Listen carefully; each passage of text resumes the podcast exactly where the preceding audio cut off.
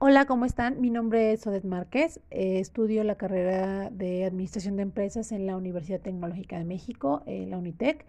Estoy cursando el tercer cuatrimestre de la carrera. Bueno, el día de hoy les voy a hablar un poco de lo que es la teoría del conocimiento operante. Bueno, este se trata del condicionamiento instrumental u operante mediante el cual un sujeto tiene más probabilidades de repetir los comportamientos premiados y menos de continuar con las formas de conducta castigadas. Sabemos que las acciones siempre traen consecuencias de uno u otro tipo. En conclusión, hay una conexión directa e importante entre las acciones que ejecutamos y las consecuencias que se derivan de ellas. Y este es el proceso que conforma el condicionamiento operante, porque el acto opera sobre el ambiente para poder obtener estímulos compensatorios o positivos. Para probar la teoría del conocimiento operante, se realizó un experimento denominado la caja de Skinner en 1938. Es muy simple.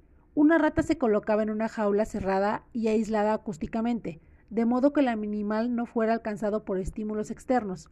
En la jaula había una pequeña palanca cuya presión provocaba la caída de una bola de comida. La palanca, además, estaba conectada a un plumón externo. Al bajar la palanca, el plumón marcaba el papel que corría sobre un rodillo, permitiendo así registrar la frecuencia con la que se bajaba la palanca.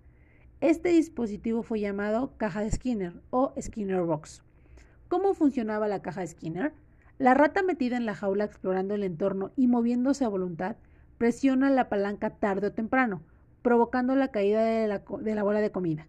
Algunas veces observaba que el apalancamiento se reduce regularmente, la rata presionaba la palanca varias veces en un corto periodo de tiempo, y los intervalos entre las presiones coinciden con el tiempo necesario para comer la bola de comida, después de lo cual la palanca no se presionaba durante un cierto periodo de tiempo, porque el animal estaba saciado.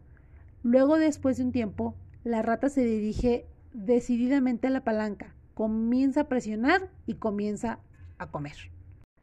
¿Cuál fue el objetivo de la caja de Skinner? Bueno, pues su principal interés fue comprender cómo el comportamiento humano cambia según el efecto. Si hay una consecuencia agradable, el sujeto tiende a repetir el comportamiento. Sin embargo, si la respuesta es desagradable, el sujeto tiende a abandonar un comportamiento.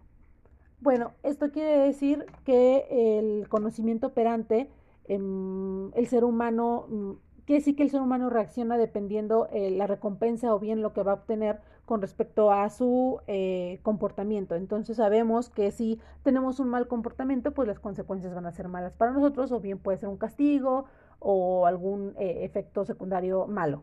Y si tenemos un buen comportamiento, bueno, pues muchas veces la recompensa es buena. Bueno, pues esta fue una breve explicación con respecto a la teoría del conocimiento operante. Les agradezco muchísimo. Saludos.